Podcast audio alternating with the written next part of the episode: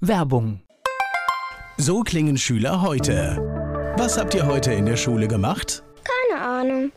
Und so klingt der Speedlearner. Was habt ihr heute in der Schule gemacht? Heute haben wir sehr viel über Afrika gelernt. Soll ich bei den ägyptischen Pharaonen anfangen und bei den Zulu-Kriegen aufhören? Oder interessiert es dich in Wirklichkeit gar nicht? Speedlearning. Für bessere Noten. Wie wir vom Hoffnungslerner zum Speedlearner werden. Jetzt überall im Buchhandel. Speedlearning. Der nachfolgende Podcast wird Ihnen präsentiert von zahnarztangst.de. Alles zum Thema Zahnarztangst. Abonnieren Sie auch unseren Podcast. Antenne Mainz, mein heutiger Gast ist weiblich. Name? Claudia Hupprich. Und hier kommt die böse Frage nach dem Alter. Ähm, ein bisschen älter als vor ein paar Jahren. Ich kann aber zumindest so eine Idee geben. Also ich kriege in letzter Zeit, das erschreckt mich wirklich, kriege ich so Anzeigen von Firefox, also im Browser, über Treppenlifte. Und ich weiß nicht, wo das herkommt. Keine Ahnung, ja, aber die scheinen dein Profil zu kennen. Dein Beruf? Ich bin Unternehmensberaterin, Business Coach, Buchautorin und Dozentin für Wirtschaftspsychologie und halte Vorträge. Also bin Professional Speaker. Hast du Hobbys? Und wenn ja, welche? Also mein Hobby, mein größtes Hobby ist meine Familie und ich laufe gerne durch den Taunus hier, also gehe gerne joggen, allerdings momentan weniger, als ich eigentlich machen würde und mache gerne Yoga. Wo bist denn du geboren? Im schönen Darmstadt. Hast du sowas wie ein Lebensmotto? Ach, ähm, nein. Sehr gut, klare Antwort. Ist genau gekauft an dieser Stelle. Ansonsten kommt so ein Küchenspruch rüber, weißt du? Es gibt verschiedene Strategien, das zu beantworten. Manche fangen dann halt an zu erklären, was ich auch ganz gut finde und sagen, das und das, das ist mir wichtig. Aber tatsächlich ist es ja so, obwohl es gibt Menschen, die haben wirklich so einen Spruch und wenn du dann auch hinguckst, leben sie auch so ein bisschen danach. Aber mir ist das auch zu komplex. Ich sehe es als Herausforderung und schaue, was mir gesagt wird. Aber ich könnte es auch nicht auf einen Satz bringen, weil dafür ist das Leben zu vielfältig und es verändert sich halt auch, ja. Ja, ich denke auch so, so ein Motto, das kannst du schnell raushauen. Aber mir geht es darum, also ich habe auf der Webseite stehen Klarheitsschafferin und Umsetzungsexpertin. Und für mich ist dieses Tun wichtig. Also keine großen Sprüche klopfen, sondern wirklich ins Tun kommen, beziehungsweise andere zu unterstützen, das eben auch zu erreichen. Das gefällt mir gut. Ins Tun kommen ist ganz wichtig. Da reden wir gleich auch ganz viel drüber. Die Menschen, die mit dir zusammenarbeiten, was sagen die über dich? Bestätigen die das, dass du die bist, die. Was ich ganz oft höre, ist, dass ich sehr zielstrebig bin. Und zielstrebig nicht nur nach einem Ziel zu streben, sondern entsprechend eben auch umzusetzen. Du warst schon mal vor einigen Jahren hier, deswegen machen wir jetzt mal so einen Schnelldurchgang. Darmstadt geboren, erzähl mal ganz einfach, wer bist du? Wie bist du an die Stelle gekommen, wo du heute bist, in Kurzfassung? Oh, okay, gut. Also versuche ich. Mit Darmstadt, ehrlich gesagt, verbindet mich nicht so viel, außer dass ich eben von den Eltern erfahren habe, dass ich dort im Krankenhaus geboren wurde. Und aufgewachsen bin ich dann im schönen Trier. Da habe ich so ganz tolle Erinnerungen dran. Dann ging es zurück wieder nach Hessen. Da war ich so, glaube ich, 14 oder sowas in der Richtung. Dann Abitur gemacht, bisschen planlos gewesen, von wegen, hm, was soll ich denn machen? Habe dann eine Ausbildung gemacht in der IT, Datenverarbeitungskauffrau. Gibt es heute so nicht mehr. Ich habe Daten verarbeitet, was das auch immer heißt. Wir verarbeiten alle Daten. genau, genau. Und machen Verträge darüber jeden Tag. so ist es, genau. Ja, dann Wirtschaftsinformatik studiert, in der Beratung dann angefangen, habe dann mir einen Traum erfüllt nach dem ersten Studium Wirtschaftsinformatik. Dachte ich, das habe ich nebenbei, neben meinem Vollzeitjob gemacht und das war ziemlich heftig, muss ich sagen. Und habe mir dann Traum, da war ich aber schon Anfang 30 erfüllt. Ich wollte einmal einfach nur studieren, habe ein MBA gemacht in schönen Dublin, danach da noch ein bisschen gearbeitet dort, bin wieder zurück nach Frankfurt.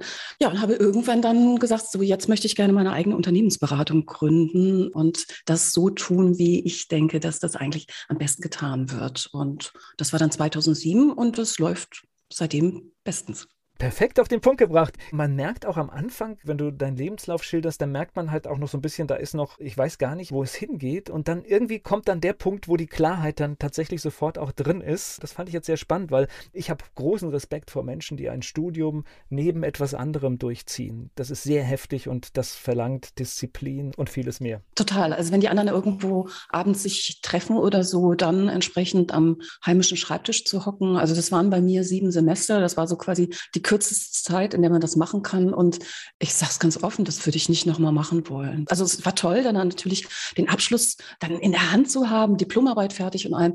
Aber das hat unheimlich viel, nicht nur Zeit, unheimlich viel Mühe gekostet. Da war der eine oder andere Abend dabei, wo auch wirklich dicke Tränen gekullert sind Da waren, ich kann mich dran erinnern, es waren teilweise Seminare in Stuttgart, dass ich dann morgens mit dem E-Sprinter, der ist damals um Viertel nach sechs in Frankfurt im Hauptbahnhof losgefahren, dann nach Stuttgart und dann abends wieder zurück. Und ich bin jetzt nicht so die Frühaufsteherin. Das war eine harte Zeit, aber schön ist es dann, zurückzugucken und dann zu denken, ey, aber das habe ich geschafft. Ja, jetzt erklär uns mal, wer mit Unternehmensberatung nichts zu tun hat. Führ uns mal in dieses Feld ein. Was bedeutet das? Das heißt, du kommst in ein Unternehmen und schaust dir Prozesse an. Was muss ich mir darunter vorstellen? Also der Grund für den Kontakt ist im Grunde genommen immer der gleiche, dass das Unternehmen, beziehungsweise nicht das Unternehmen, sondern eine Person in einem Unternehmen natürlich sagt, also ich möchte was entsprechend verändern oder erreichen. Also verändern heißt erstmal das, wo wir momentan stehen. Das kann ein Team sein oder das kann auch nur individuell eine Person sein. Das kann ein Team sein, das kann ein Bereich sein, das können mehrere Bereiche sein.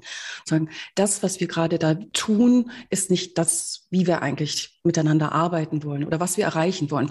Vielleicht ist es noch gar nicht so klar, was erreicht werden soll, außer, ich nenne das immer weg von etwas. Das, wo wir momentan stehen, ist nicht in Ordnung. Manche sagen aber, wir haben auch schon eine Idee, wo wir hinwollen wollen. Nur, jetzt kommt's, wir wissen nicht so richtig, wie der Weg entsprechend dahin ist, wie wir den gestalten können. Und manche Unternehmen sind auch schon losgelaufen auf dem Weg, um mal bei der Metapher zu bleiben, und haben dann gemerkt, uh, das ist aber gar nicht so gerade, wie wir uns das eigentlich, wie das in, ja? ja, oder Mensch, da sind irgendwie so riesengroße Hindernisse, wie gehen wir damit um? Und ja, dann kriege ich die E-Mail oder dann klingelt das Telefon mit der Frage, ist das was für Sie? Fällt das in, entsprechend in Ihrem Bereich? Und das kann ganz, ganz unterschiedliche Themen sein. Du hast eben gesagt, Prozesse zum Beispiel, also dass es da knirscht. Das kann aber auch eher die softe Ebene sein in Bezug auf, wie arbeiten wir zusammen, wie kommunizieren wir, wie können wir unsere Kompetenzen verbessern, Personal weiterentwickeln. Es gibt viele Präsentations-, Kommunikationstrainings. Wo wollen wir hin? Wo orientieren wir uns dran? Wie gehen wir mit der Zukunft um, die ja noch nicht so klar ist? Das sind also die unterschiedlichsten Fragestellungen. Und da unterstütze ich manchmal alleine, manchmal mit einem Team, aber vor allen Dingen mit einem Team des Kundens, um da entsprechend Leute mitzunehmen und auf den Weg zu bringen, sodass die Veränderung gelingt. Jetzt hast du gerade zum Einstieg gesagt, das Unternehmen möchte sich verändern. Viel schlimmer ist ja, wenn es sich verändern muss, ne? Ja, dann kriege ich nicht unbedingt einen Anruf. Also okay. dieses, wir wissen, wir müssen da was tun, auch wenn es vielleicht schwierig ist, das steht schon am Anfang natürlich irgendwo. Aber schöner ist ja, wenn das Möchte noch irgendwie noch mehr, mehr Gewicht hat, weil dann einfach, ich glaube, der Gestaltungsspielraum ein anderer ist. Weil wenn ich jetzt sage, die Situation ist so verfahren, ich muss jetzt etwas verändern, dann bedeutet das ja auch, dass der Erfolgsdruck für alle Beteiligten ein anderer ist. Also der schnelle Erfolgsdruck. Ja, da, genau, da hast du definitiv recht. Und das ist dann die Frage überhaupt, wie Veränderung erfolgreich gelingt. Das sind natürlich ganz unterschiedliche Aspekte. Also zum einen möchte ich Veränderung natürlich, sollte ich die selber wollen. Also wer sagt, naja, die anderen um mich herum, die sollen sich verändern, aber ich möchte gerne so bleiben, passiert auch solche Fragestellungen. Das ist natürlich eher schwierig, wenn dem Unternehmen gelingt, den Veränderungsgrund, manchmal auch der Änderungsdruck dann entsprechend zu kommunizieren in der Organisation. Und zwar so zu kommunizieren, dass wirklich mehr oder minder alle Beteiligten sagen, hm, Stufe 1, okay, haben wir verstanden. Und Stufe 2, okay, wir gucken mal. Stufe 3, ob wir mitmachen. Stufe 3, okay, wir machen mit. Und dann wäre natürlich ganz toll, Stufe 4, ju, wir sind dabei wir haben das verstanden und die Dringlichkeit, aber wir haben auch wirklich Bock auf Veränderung. Das ist natürlich, das ist so das ultimative Ziel, wo man gerne hin möchte. Und es ist durchaus mit Arbeit verbunden. Also so, so Veränderung geschieht natürlich nicht über Nacht oder beziehungsweise nur beim Friseur. Das ist eine hohe Kunst, ne? weil tatsächlich, du merkst es ja schon oft, wenn du im eigenen Unternehmen irgendwelche Kleinigkeiten sich verändern, wo Widerstände auftauchen, wo du gar nicht denkst, warum gibt es da jetzt einen Widerstand? Ja, das ist doch völlig selbstverständlich und es ist nicht für jeden selbstverständlich. Und das sind manchmal scheitern dann große Dinge an irgendwas Kleinem im Getriebe. Du, absolut. Und das ist etwas, also muss ich jetzt echt sagen, um so ein bisschen aus dem Nähkästchen zu plaudern. Ich bin jedes Mal, wenn ich in eine Organisation reinkomme, oder nein, oft, wir streichen nicht jedes Mal, aber oft total baff erstaunt, wo ich so denke, das gibt's doch nicht. Ihr auch? Ihr macht das auch? Und so komplette Ineffizienzen, also wo irgendwelche Spiele intern, also ich nenne so psychologische Spiele irgendwo gespielt werden, wo alle über ineffiziente Meetings löhnen und dann aber trotzdem machen und das und zu quasi warten, was die anderen machen, um dann irgendwo in dieses Spiel einzusteigen. Und es ist so gar nicht zielführend. Und oftmals ist da so wenig zielführendes Verhalten zu sehen und trotzdem machen es die Leute. Und jetzt kommt vor allen Dingen, die Einzelnen erkennen das auch. Ja, das kostet furchtbar viel Energie, alles, ja. Wirklich irre. Jetzt hatte ich einen Kunde angerufen und dann nehme ich mal an, gibt es irgendwann sowas wie ein Meeting, manchmal digital, manchmal auch in echt und dann sitzt man mit mehreren Menschen im Unternehmen zusammen und wenn du dann in so einem Meeting sitzt, suchst du dann das Panikkaninchen? suche ich das? Nein, nein. nein, nein, okay. Nein, nein, das suche ich nicht. Das könnte durchaus eventuell auch da sein wir müssen ein bisschen erklären. Ne? Das heißt, äh, das sind Begrifflichkeiten, die du gerade geschaffen hast. Du schreibst Bücher, regelmäßig sogar Bücher, und du hast eine hohe Gabe, den Dingen immer schöne Namen zu geben. Ja, das Panikkaninchen. Du, da muss ich ein bisschen weiter vorher anfangen. Also dieser Gedanke, mit den Panikkaninchen, den Gedanken habe ich seit paar Jahren. Und ich saß tatsächlich in einem Kundenmeeting mal und dachte, das ist total verrückt, weil die Protagonisten quasi in dem, oder die Meeting-Teilnehmer, die verhalten sich so vorhersagbar. Also da ist der eine Mitarbeiter, der bei allem irgendwo quasi am liebsten unter den Tisch gehen würde und immer in der Diskussion sagt, oh Gottes Willen, das können wir nicht machen. Und wenn wir das machen, was sagt denn eigentlich der Kunde? Und dann rauschen entsprechend unsere Möhrenvorräte. Nein, also die Kennzahlen rauschen dann irgendwo in den Keller und da sind an dem gleichen Tisch sind aber ganz andere Teilnehmerinnen und Teilnehmer, die gar nicht verstehen, was dieser Mensch, der da gerade so in seiner Angst gefangen ist, was den umtreibt weil es sitzen auch andere am Tisch, die vielleicht sagen, jetzt, Herr Huber, jetzt malen Sie, Sie mit Ihrer Schwarzmalerei immer. Das ist schon klar, dass Sie das wieder entsprechend gesagt haben. Jetzt lassen Sie uns doch mal positiv, das geht und da, wenn wir alle zusammen anpacken. Aber wenn da echt so ein Panikkaninchen, so ein kleines, flauschiges Kaninchen mit der Panik in den Augen dort am Meetingtisch sitzt, das sind zwei ganz andere Gedankenwelten. Also als ich das erste Mal so gemerkt habe, Mensch, das sind so richtig tierische Verhaltensweisen.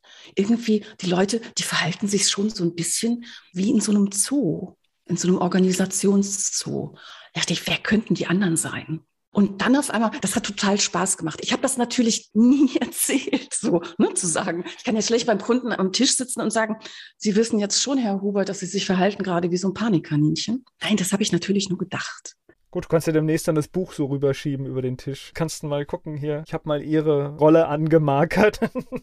Also darf ich ganz kurz sagen, also das neue, mein niegelnagelneues Buch heißt Überleben im Organisationszoo und vom erfolgreichen Umgang mit Meeting-Gorillas, Panikkaninchen und Krawallwildschweinen. Ich muss ganz kurz eine Geschichte erzählen. Ich habe gerade vor zwei Tagen, habe ich Montagmorgen, habe ich eine E-Mail bekommen von einem netten Menschen, den ich seit ein paar Jahren kenne und der hat mir morgens um sieben ein Foto geschickt. Und zwar sieht man darauf einen Ausschnitt von seinem Schreibtisch und da sind zwei Exemplare drauf von diesem Buch Überleben im Organisationszoo. Und ich dachte erst direkt, hm, zwei, wozu das? Will er eins verschenken? Nein, pass auf, Claudia. Ein Buch lese ich und das zweite Exemplar, das stelle ich in unseren Besprechungsraum und beobachte dann von weitem, wie die Kolleginnen und Kollegen reagieren. Also man kann das Buch ganz unterschiedlich einsetzen, selber lesen, verschenken oder auch in der Organisation mal verstecken, um zu gucken, wie die anderen reagieren.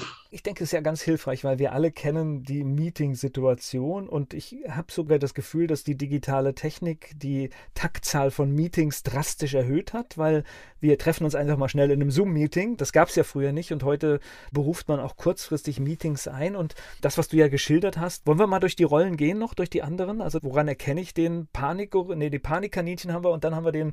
Also der Meeting-Gorilla, der ist derjenige so, der hat viel Pelz im Ohr. Also der hört sich gerne, sehr gerne Reden.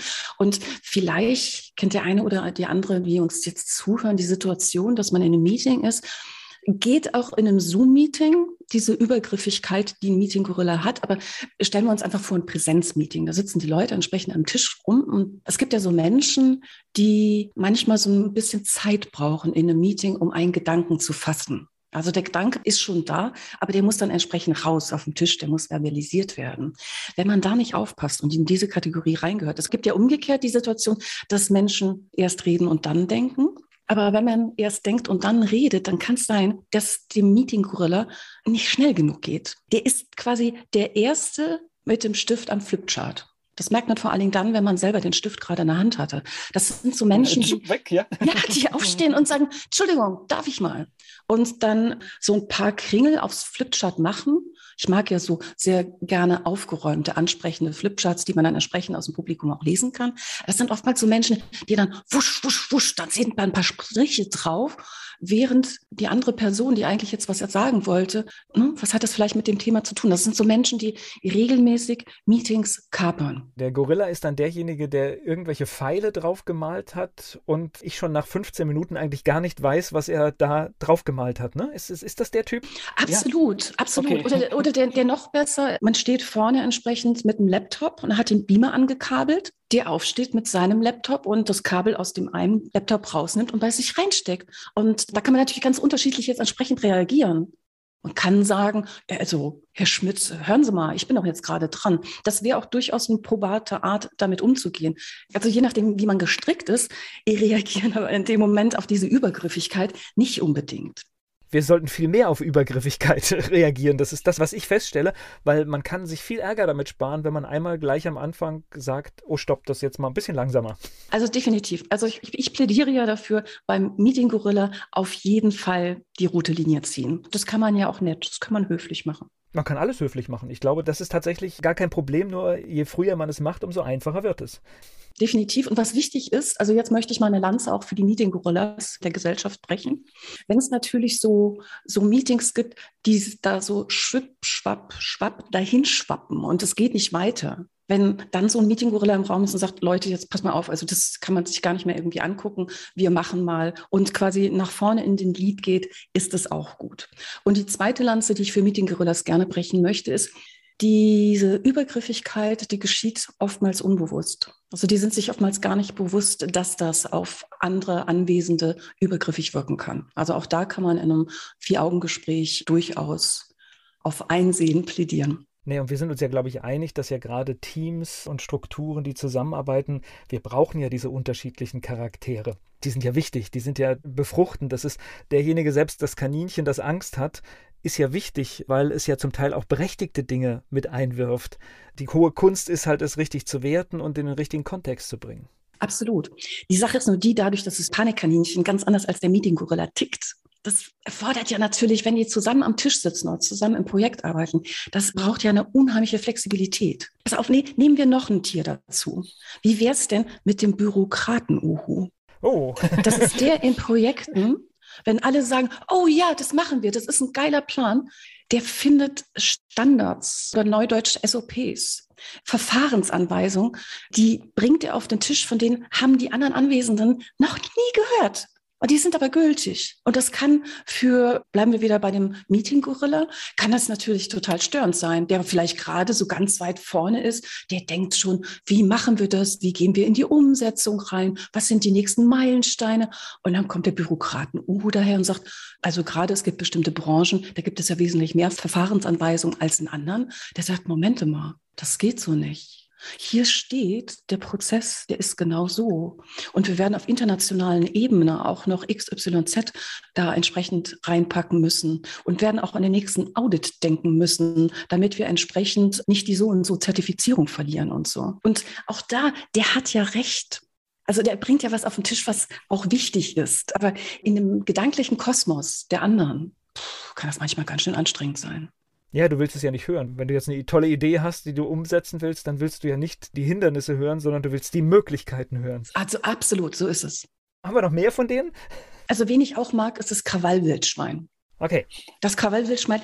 Vielleicht kennst du so Situationen, wenn wenn es so Leute gibt, weißt du, wenn er oder sie übrigens, na gut, das, das Krawallwildschwein ist ja wirklich neutral, aber wenn ich sage, der Meeting Gorilla, dann heißt das noch lange nicht, dass es eine männliche Rolle ist. Das vielleicht nur so als Fußnote dazu. So, aber das Krawallwildschwein, das sind so Leute, wo man weiß, wenn die nicht das bekommen oder wenn die nicht das hören, was sie hören wollen, dann ist das oftmals so, als wenn jemand einen roten Knopf drückt. Und dann weiß man, da geht die Rakete ab. Und Krawallwildschweine, die können so richtig eine Organisation aufmischen. Also wenn die erstmal in Fahrt sind. Die werden auch relativ schnell mindestens ungeduldig, aber die können auch mal laut werden. Was natürlich wieder, stellen wir uns vor, so ein Panikkaninchen sitzt da und das Krawallwildschwein, das kommt erst so richtig in Fahrt. Da passiert natürlich was in Sachen Dynamik, ganz klar. Es ist jeder eigene in seiner eigenen Gedankenwelt. Und wir müssen das jetzt nicht nur entsprechend in dem Meeting sagen, sondern wenn das Krawallwildschwein, das ist ja unterwegs in seinem Umfeld, auch außerhalb des Meetings und guckt eigentlich immer wieder, wo potenzielle Gefahren lauern, damit das Krawallwildschwein seine Haue auch rauspacken kann. Und diese potenziellen Gefahren, die können in den E-Mails stecken.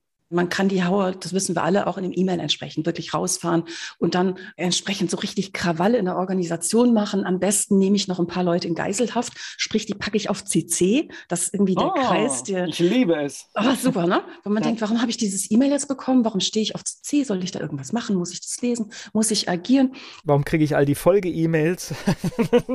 Absolut. Also so Krawallwildschweine, die, die streben nach Dominanz denen geht es jetzt nicht unbedingt um Eskalation, aber schon so darum zu sagen, also Hammer, ich bin die Wildsau hier im Team oder im Bereich. Oder auch wenn es darum geht, übergriffige Übersprungshandlungen aus einem anderen Bereich. Um zu sagen, also dem, dem Müller, Schmidt von gegenüber, also dem zeige ich aber mal, wo der Hammer hängt das ist so ein bisschen die, übertrieben natürlich immer, ist so ein bisschen das im Universum, die Gedankenwelt des Krawallwildschweins. Und, und spannend, wie gesagt, wird es, wenn es entsprechend, also wenn wir die ähm, alle zusammennehmen, nicht nur in einem Meetingraum, sondern in der täglichen Arbeit. Und da gibt es noch keine Studien für, aber ich bin wirklich ganz felsenfest davon überzeugt. Ich bin jetzt seit 25 Jahren in der Beratung unterwegs. Wenn man in der Organisation es schafft, in Zukunft, und ich glaube, dass, dass wir das auch schaffen, aber das ist Arbeit, wesentlich mehr Flexibilität zu schaffen, so dass man sagt, okay, ich bin vielleicht eher so die Wildsau, ja, also ich gehe schnell hoch, ich weiß das, ich muss mich da eher zurückhalten, andere sind vorsichtiger oder die Frau Müller von der Abteilung so und so, die weiß immer, wo die ganzen SOPs sind, also diese Unterschiedlichkeit wertzuschätzen. Ich denke, dass dann, wenn Organisationen das schaffen und vor allen Dingen diese ganzen internen Spiele lassen, dass dann unheimlich viel Kraft entsteht, unheimlich viel entsteht, was dann, und darum geht es ja in der Organisation, dann entsprechend auch die Kunden des Außen signifikant merken und ihnen intern natürlich Effizienz und Effektivität signifikant auch steigt. Ja, ich denke nur an die Zeit, die man gewinnt, die man durch irgendwelche Spielchen verschwindet. Alleine dafür ist es ja schon, schon wert. Aber es ist, glaube ich, ganz gut, wenn man so seine eigene Rolle kennt. Und dann gibt es ja immer auch Leute, die, wenn ich es jetzt aufs Meeting nehme, die so ein bisschen moderieren müssen. Für die ist es ja auch gut, wenn sie wissen, wen sie wo sitzen haben. Absolut. Und ich denke, also deswegen habe ich ja die Tiere in den Organisationszoo gepackt. Ich denke, es hilft uns, das Ganze und unsere Unterschiedlichkeit, die ja oftmals im Alltag, privat wie beruflich, anstrengend ist, die mal ein bisschen aus einer anderen Perspektive mit Humor zu betrachten. Ne? Und wenn ich wie gesagt, ich kann natürlich nicht sagen, Sie wissen jetzt schon, dass Sie wie ein Krawallwildschwein hier agieren. Weiß ich nicht. Vielleicht, vielleicht doch, ja. Das ist besser, denke ich, als irgendwie ein anderer verbaler Angriff. Aber allein das mit so ein bisschen Humor und aus einer anderen Brille, aus einer anderen Perspektive zu sehen, ich denke, das hilft ungemein. Und wenn ich weiß, dass ein, eine Mitarbeiterin von mir oder ein Kollege ja eher so diesen roten Krawallknopf hat, den ich ganz schnell drücken kann, dann formuliere ich halt entsprechend meine E-Mails anders oder agiere, interagiere, kommuniziere mit ihm entsprechend auch anders. Gefährlich wird es nur dann, wenn ich davon ausgehe, naja, die anderen Menschen um mich herum, die müssen genauso ticken wie ich. Und das tun die meisten Menschen. Und das ist nicht so. Das ist der größte Irrglaube. Ja, das ist definitiv so. Ich habe jetzt gerade überlegt, also ich würde jetzt zum Beispiel durch diese Überspitzung, ja, dass die alle so, so gewisse Tiere so ein bisschen hochgehoben haben, dadurch wird es ja auch so ein bisschen offensichtlicher, dass du weißt, ach, der tickt eigentlich eher so in diese Richtung. Und ich glaube, es wird einfacher, das zu finden, wen man da vor sich hat, durch diese Bilder, die du gemacht hast. Und jetzt zum Beispiel, wenn ich dann jemand habe und ich weiß, uh, der ist bürokratisch bewandert, weiß, was er da macht. Ich weiß aber auch, er schießt mir ganze Projekte vielleicht kaputt. Das ist dann zum Beispiel so jemand, den hole ich viel früher an Bord. Absolut. Volker, das ist genau der, weil da denke ich ganz wichtig ist. Also jedes tierische Verhalten in einer Organisation, die so, die hat auch irgendeine positive Seite. Also ein Tier habe ich dabei, das wüsste ich jetzt nicht, was wirklich daran so positiv ist. Das ist der Pascha-Koala. Okay. Und gerade letzte Woche hat mich jemand angerufen und hat gesagt, Claudia, ich habe einen Pascha-Koala bei uns entdeckt. Und das sind Menschen, die, also wir müssen ja erstmal sagen, so ein Koala, das sind ja auch so, so fluffige Wesen, die in Australien auf den Bäumen hocken. Und ein Koala erstmal, der macht nichts anderes, als 20 Stunden am Tag auf seinem Baum zu sitzen und zu schlafen, die 20 Stunden.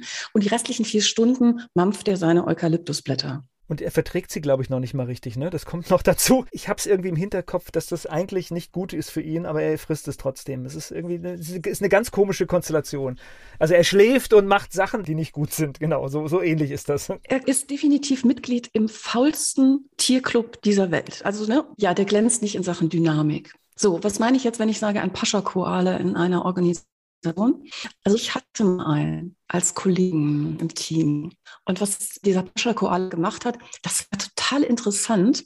Der hatte eine Gabe, dass der andere Menschen für sich eingespannt hat, was zu tun. Und das hat er auf eine wirklich verbal flauschige Art unheimlich sympathisch gemacht. Also du hast es in dem Moment nicht gemerkt. Es war so, als wenn ich jetzt so einen Koala in Australien sehe, sage, oh, der ist aber süß. Und genauso ähnlich war das mit dem Kollegen, jetzt nicht unbedingt süß, der hat auch keine Eukalyptusblätter gemampft, aber was der gemacht hat, der ist durch die Organisation und hat sowas gesagt, wie zum Beispiel, oh, Claudia, du kannst das mit den, ich sitze da jetzt schon so an der PowerPoint-Präsentation dran und du kannst das so viel besser. Und dann hat er mir so viel Honig um den Mund geschmiert, dass ich am Ende seine Präsentation gemacht habe. Und das eigentlich erst gemerkt habe, wenn ich in der Umsetzung war und der Koala wieder auf seinem Baum gesessen hat und weiter irgendwelche Eukalyptusblätter gefressen hat. Also in dem Fall, dass der Kollege dann vielleicht Netzwerken so gemacht hat. Also Klammer auf, wir waren in der Unternehmensberatung. Und das hat er nicht nur mit mir gemacht, das hat er mit allen gemacht. Und wir sind dann teilweise hin und haben dann so gedacht, na ja, wenn er jetzt nicht so gut im PowerPoint ist, was man irgendwo sein sollte, also zumindest damals wurde viel damit so präsentiert beim Kunden, na ja, dann greifen wir ihm mal unter die Arme und machen das nicht nur selber, sondern wir erklären ihm das. Das hat lange gedauert, bis wir gemerkt haben, dass dieser Mensch an absoluter PowerPoint-Demenz gelitten hat. Dem konntest du das erklären und erklären und erklären. Und nächste Woche war es wusch weg. wieder weg. Und nicht, weil er dement war, um Gottes Willen, der war hochintelligent. Aber der wusste natürlich auch, wenn er es wirklich weiß und verankert im Kopf, dann muss er es nachher selber machen. Und es hat lange gedauert, bis wir im Team das so, ja, also da unsere Strategien gefunden haben, um zu sagen, nö, tut mir leid, ich habe gerade keine Zeit. Und das ist das Einzige, wie du es wirklich an Pascha Koala irgendwie dazu quasi umerziehst oder erziehst, damit er endlich auch mal die Sachen macht, die bei ihm im eigenen Garten sind. So, ich muss jetzt das Halbwissen noch richtig einsortieren. Also der Koala hat ein spezielles Organ, mit dem er tatsächlich diese Eukalyptusblätter entsprechend verdauen kann. Ja? Für viele Tiere ist es giftig. So, also passt eigentlich perfekt, was du da gerade sagst, ja. Warte mal, ich möchte jetzt auch mit meinem gesunden Halbwissen in Sachen Koalas, also richtigen Koalas, noch glänzen. Ich habe mal gehört, das stelle ich mir ganz witzig vor, dass man in Australien Koalas, wenn man sie noch lange nicht sieht, riechen kann, weil sie wirklich nach Hustenbonbons riechen.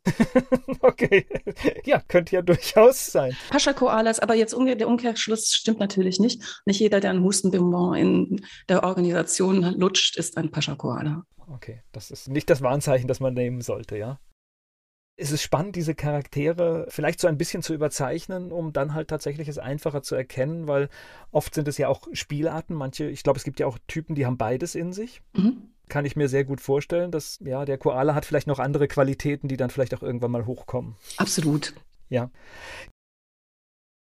Wenn du Bücher schreibst, wir hatten ja schon mal über ein Buch gesprochen, warum steckst du das in den Zoo? Wie kommst du dazu? Das letzte Mal hast du ja dann auch Wusel kreiert. Magst du diese drögen Alltagsdinge irgendwie in ein lustiges Bild setzen, um es einfacher zu machen?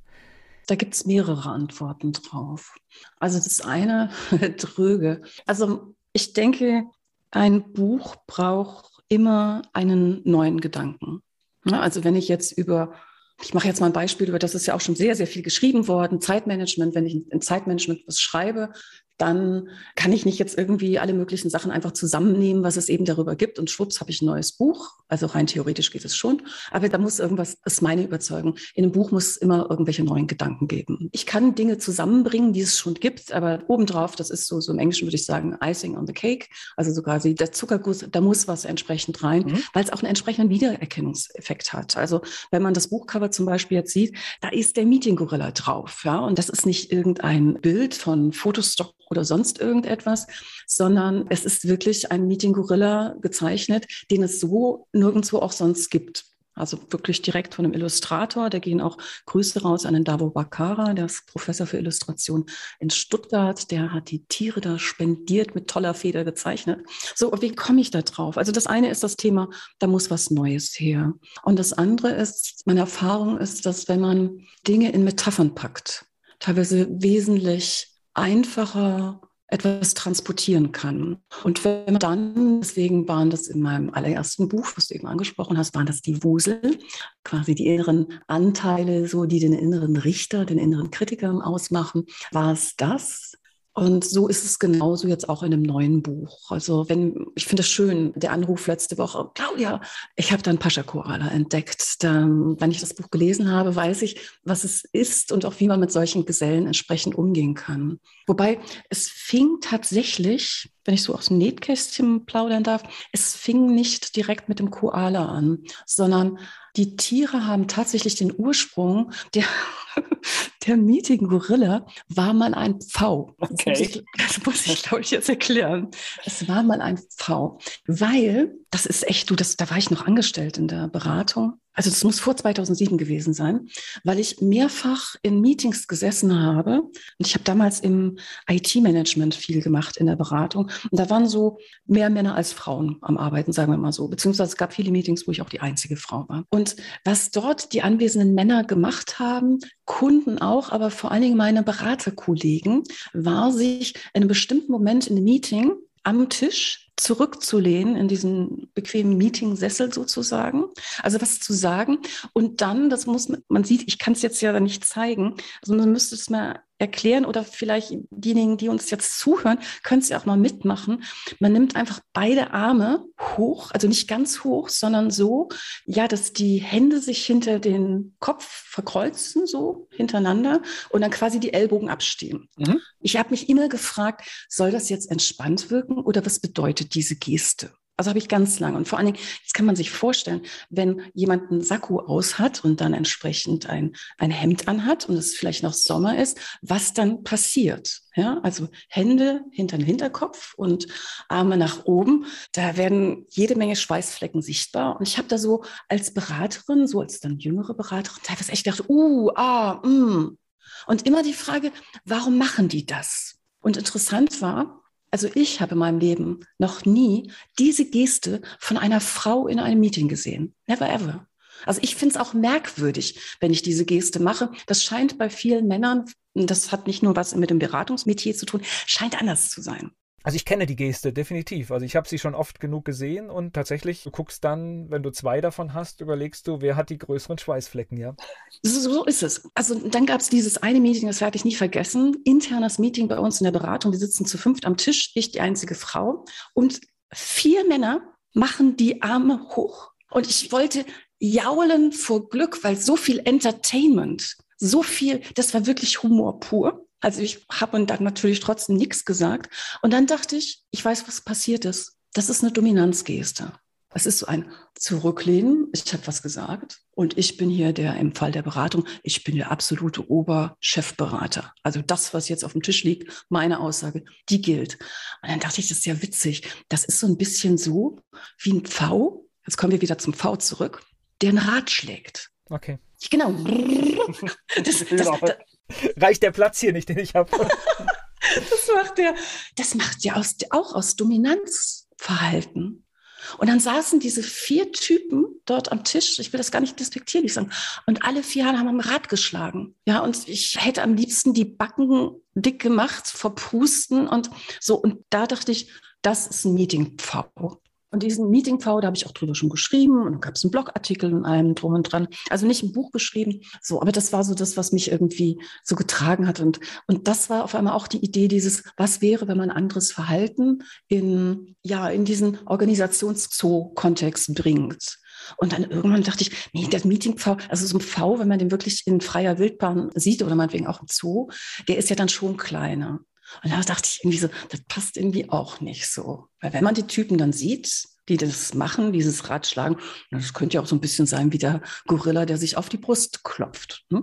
Das ist ja das gleiche Dominanzverhalten.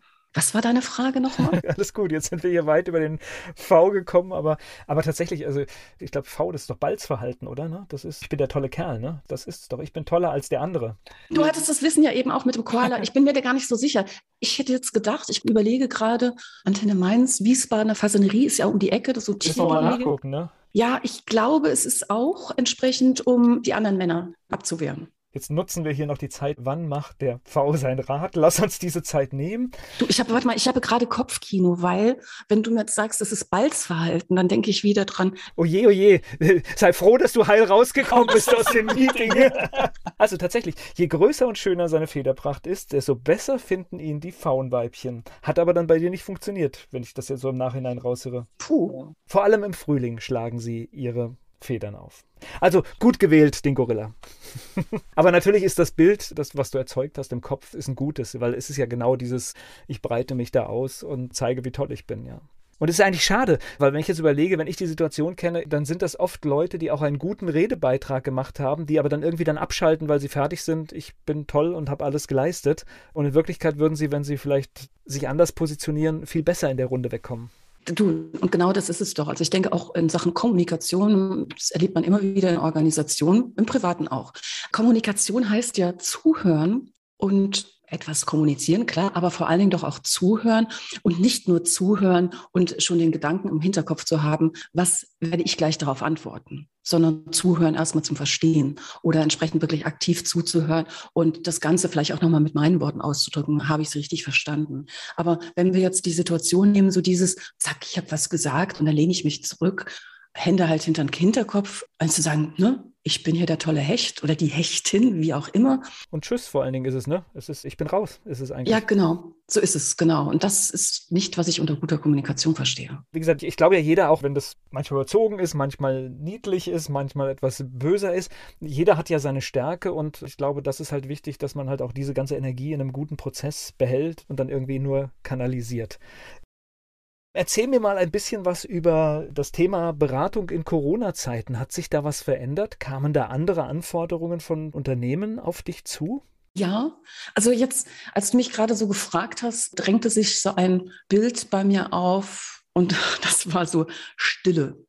Also wenn wir von der ersten Welle reden, Stille, das Wetter war ja schön, es gab keine Kondensstreifen mehr am Himmel, weil auch kein Flieger mehr ging, man selber nicht mehr im Flieger saß. Ich kann mich schon daran erinnern, draußen auf der Terrasse im schönsten Sonnenschein Ende März zu sitzen und zu denken, oha, denn es war es war gespenstisch ruhig. Ich denke, wie bei den meisten natürlich irgendwo. Und also der erste Schreck, was ist jetzt los? Das ist neu und wir wissen gar nicht, was passiert. Ja, es war noch mehr. Also diese so eine Wahrnehmerstille, also so mein Business ist ja auch etwas, wo unheimlich viel los ist und wo immer viel mehr zu tun ist, als der Tag eigentlich Stunden hat. Und es war so auf einmal, als wenn jemand den Stecker zieht. Man hatte unheimlich viel Zeit.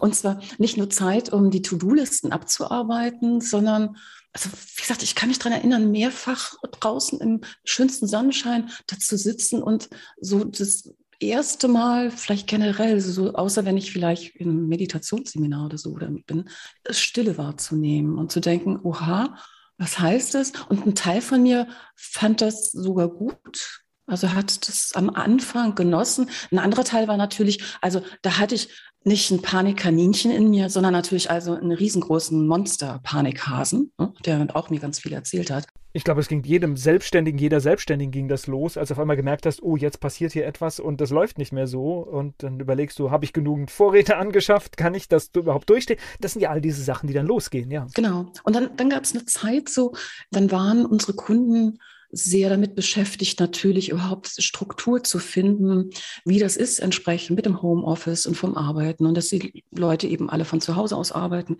Wobei wir für einige Ausnahmen abgesehen ja, die meisten Kunden das Thema Homeoffice schon vorher implementiert hatten, allerdings natürlich nicht in dem Stil, in dem es jetzt gefordert war.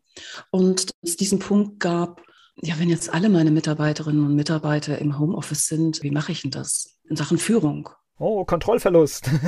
ja, tatsächlich. Ja. Und Kontrollverlust beziehungsweise auch Unsicherheit. Wie geht Führung überhaupt in so einer Situation? Was brauche ich als Führungskraft? Aber vor allem, was brauchen die Mitarbeitenden auch? Wie viel brauchen wir jetzt täglich Meetings? Oder reicht unser einwöchentliches Get-Together, wo alle, ein bisschen überspitzt gesagt, sich sowieso gelangweilt haben? Brauche ich das? Also dieses, was brauchen wir in der Organisation? Wie gehen wir mit Kunden entsprechend um? Was brauchen unsere Kunden, wie kommunizieren wir da auf einmal?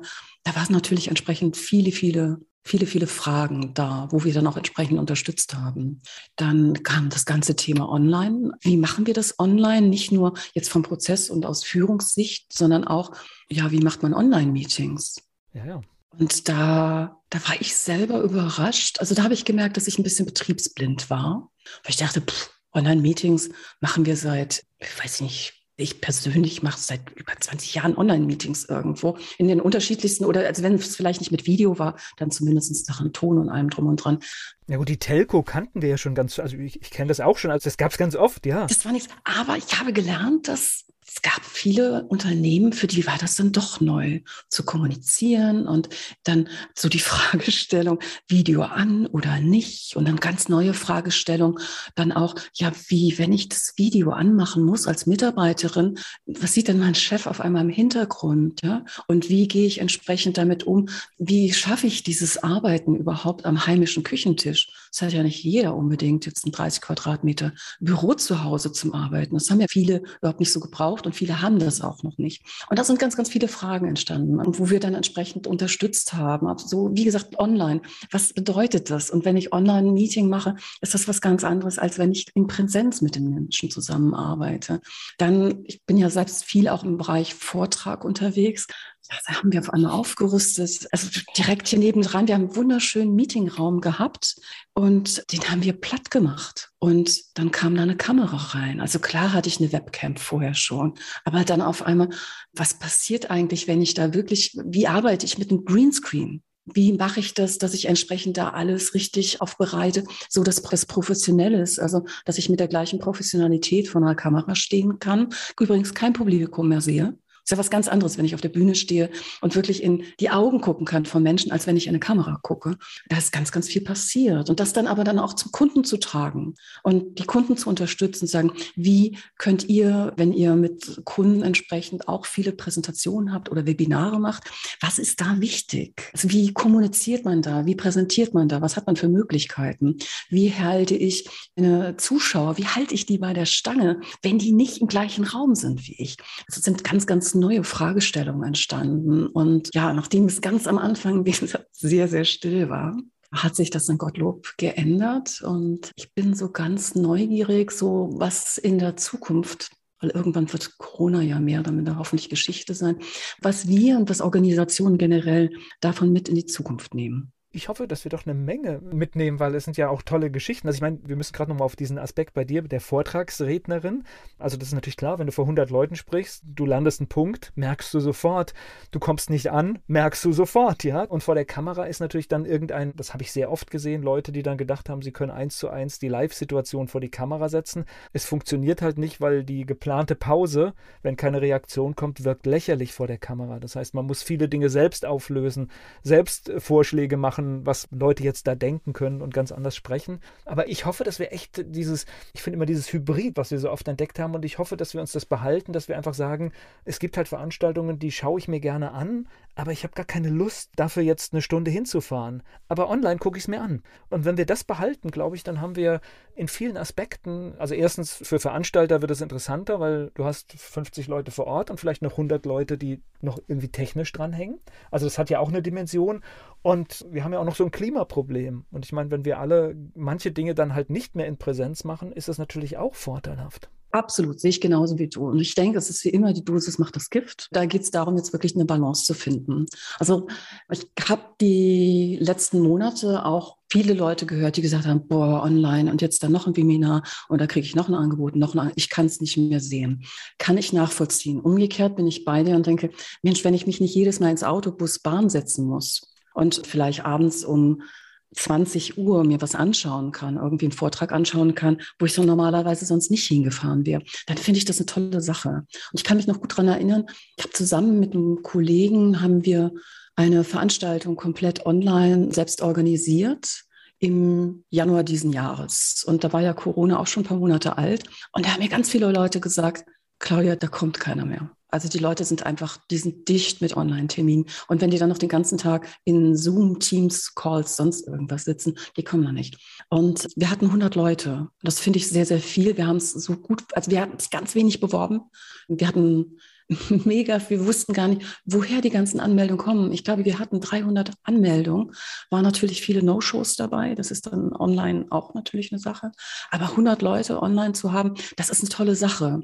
Und ich denke, dass wir werden den Bedarf auch in der Zukunft immer haben. Aber gleichzeitig, das erlebe ich momentan schon auch, wenn dann wieder, wenn man in Präsenz da ist, das ist schon eine andere Sache, wenn man sich in die Augen gucken kann. Definitiv. Und ich meine, also wir hatten das Thema Online oder Meeting hatten wir und vieles findet online statt. Und natürlich musst du heute in so einem Meeting viel genauer schauen, geht es da jemandem vielleicht nicht gut, weil das siehst du nicht auf den ersten Blick. Also du musst gerade in einem Online-Meeting sogar viel aufmerksamer sein und nun hat Bildschirm ja die blöde Angewohnheit, dass es genau das Gegenteil für uns erzeugt, dass wir sehr schnell gelangweilt sind. Und deswegen muss man halt aufpassen, weil jetzt gerade, wenn du dich nur einmal in der Woche in einem Online-Meeting siehst und als Führungskraft musst du dann schon mal gucken, geht es da wirklich allen gut und musst auf Zwischentöne hören. Da fällt mir gerade ein, also absolut, ich habe selber persönlich so eine Situation erlebt, wo ich dachte, wow, das wäre in Präsenz komplett anders gelaufen. Ich habe einen Lehrauftrag im Bereich Wirtschaftspsychologie und das letzte Semester komplett online. Und es ging einer Studierenden nicht wirklich gut aus persönlichen Gründen. Und wenn du das merkst, also wenn hier wirklich jemandem so richtig persönlich schlecht geht und diese Person, die ist aber nicht im gleichen Raum, sondern die sitzt woanders, auch wenn die Kamera an ist, ich hätte ganz anders reagieren können in einem Vorlesungsraum, ja. Und deswegen denke ich wirklich, es ist, es ist beides wichtig. Also die Chance, dass wir den persönlichen Kontakt haben, dass wir uns in die Augen gucken können. Ich merke tatsächlich, dass wenn ich in Präsenz unterwegs bin, also sagen wir zumindest, zumindest in der Vorlesung zum Beispiel, erzähle ich noch teilweise ganz andere Dinge, als wenn ich das online mache. Ich denke, das ist in Meetings teilweise auch. Und es gelten auch, finde ich, unterschiedliche Regeln ich merke in Präsenzmeetings natürlich viel eher, wenn jemand also nicht mental online ist sozusagen, ne, sondern genau. irgendwas anderes macht oder E-Mails checkt oder oder. Und im Online-Meeting, je nachdem, wie entsprechend die Regeln in der Unternehmenskultur sind, kann es ja durchaus auch jemand sein, dass der die einfach mithört und sich gar nicht beteiligt und die Kamera ausgeschaltet hat. Eine ganz große Gefahr, das sehe ich gerade bei meiner Tochter, die angefangen hat zu studieren. In diesen Online-Verfahren wird viel mehr Zeug reingehauen. Das ist unglaublich. Das heißt, so viel Stoff würdest du niemals in einer Präsenz machen, weil dann kommen Fragen. Und da war ich echt ein bisschen entsetzt, wie viele, also die machen das gut, aber das Wissen ist so komprimiert. Ich wollte jetzt, glaube ich, nicht Studentin oder Student gerade sein. Da kommt sehr viel komprimiertes Wissen und da ist sehr viel Druck drin gerade. Ja, absolut. Also insofern, ich hoffe dieses Semester, dass das wieder ein reines Präsenzsemester wird. Also bleibt. Hast du dieses Buch in der Corona-Zeit geschrieben oder war es eigentlich schon im Kopf irgendwie fertig und das war jetzt einfach nur die Zeit, um es dann zu machen? Also die Idee war wirklich vorher schon da. Und dann, weil es doch ja am Anfang wesentlich ruhiger war, dachte ich, heute Rio und jetzt hingesetzt. Und Nutze die Zeit, ne? Ja, wobei was interessant war, also meine Idee, mein eigentlich mit Idee, mein eigentlicher Plan war, das Buch sollte eigentlich schon im Januar diesen Jahres rauskommen. Und dann dachte ich, wenn alle so im Lockdown sind, Überleben im Organisationszoo, irgendwie, das fühlte sich nicht stimmig an. Deswegen ist es jetzt Anfang, haben wir es Anfang September gelauncht. Ich glaube, es ist ein guter Zeitraum. Also ja. wo so ein bisschen, ja, ich denke mal, egal was da jetzt kommt in den nächsten Wochen, wir werden nicht mehr die Situation aus dem Vorjahr haben, sondern es wird irgendwie irgendwas dazwischen drin sein und es wird möglichst viel am Leben gehalten und deswegen ist es, glaube ich, eine gute Zeit, weil jetzt machen sich die Leute auch wieder Gedanken, was passiert überall. Ja, und vor allen Dingen, ich denke, so ein Krawallwildschwein online ist nochmal was anderes, als dem Krawallwildschwein in der Teeküche zu begegnen. Definitiv, ja. Das ist ein, ein schönes Bild und mit dem möchte ich dann das Gespräch auch schließen. Danke für die Einblicke und ich glaube, es ist sehr hilfreich, wenn man all diese Tiere demnächst im Meeting im Hinterkopf hat und dann weiß man, wo man vielleicht mal was sagt und wo man es vielleicht auch mal laufen lässt und entspannt ist. Ich glaube, das ist sehr hilfreich. Ja, dem kann ich mich nur anschließen. Wie gesagt, es ist ein Buch, so habe ich es hoffentlich auch geschrieben, so dass es rüberkommt, zum selberlesen, auch zum Verschenken oder dem Lieblingskollegen oder der Lieblingskollegin als zarten Hinweis, das entsprechend auf dem Schreibtisch zu hinterlassen.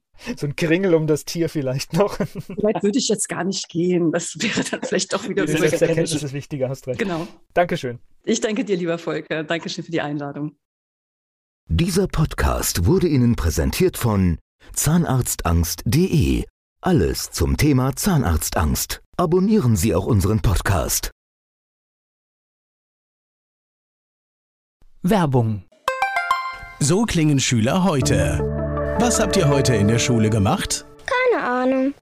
Und so klingt der Speedlearner. Was habt ihr heute in der Schule gemacht? Heute haben wir sehr viel über Afrika gelernt. Soll ich bei den ägyptischen Pharaonen anfangen und bei den Zulu-Kriegen aufhören? Oder interessiert es dich in Wirklichkeit gar nicht? Speedlearning. Für bessere Noten. Wie wir vom Hoffnungslerner zum Speedlearner werden. Jetzt überall im Buchhandel. Speedlearning.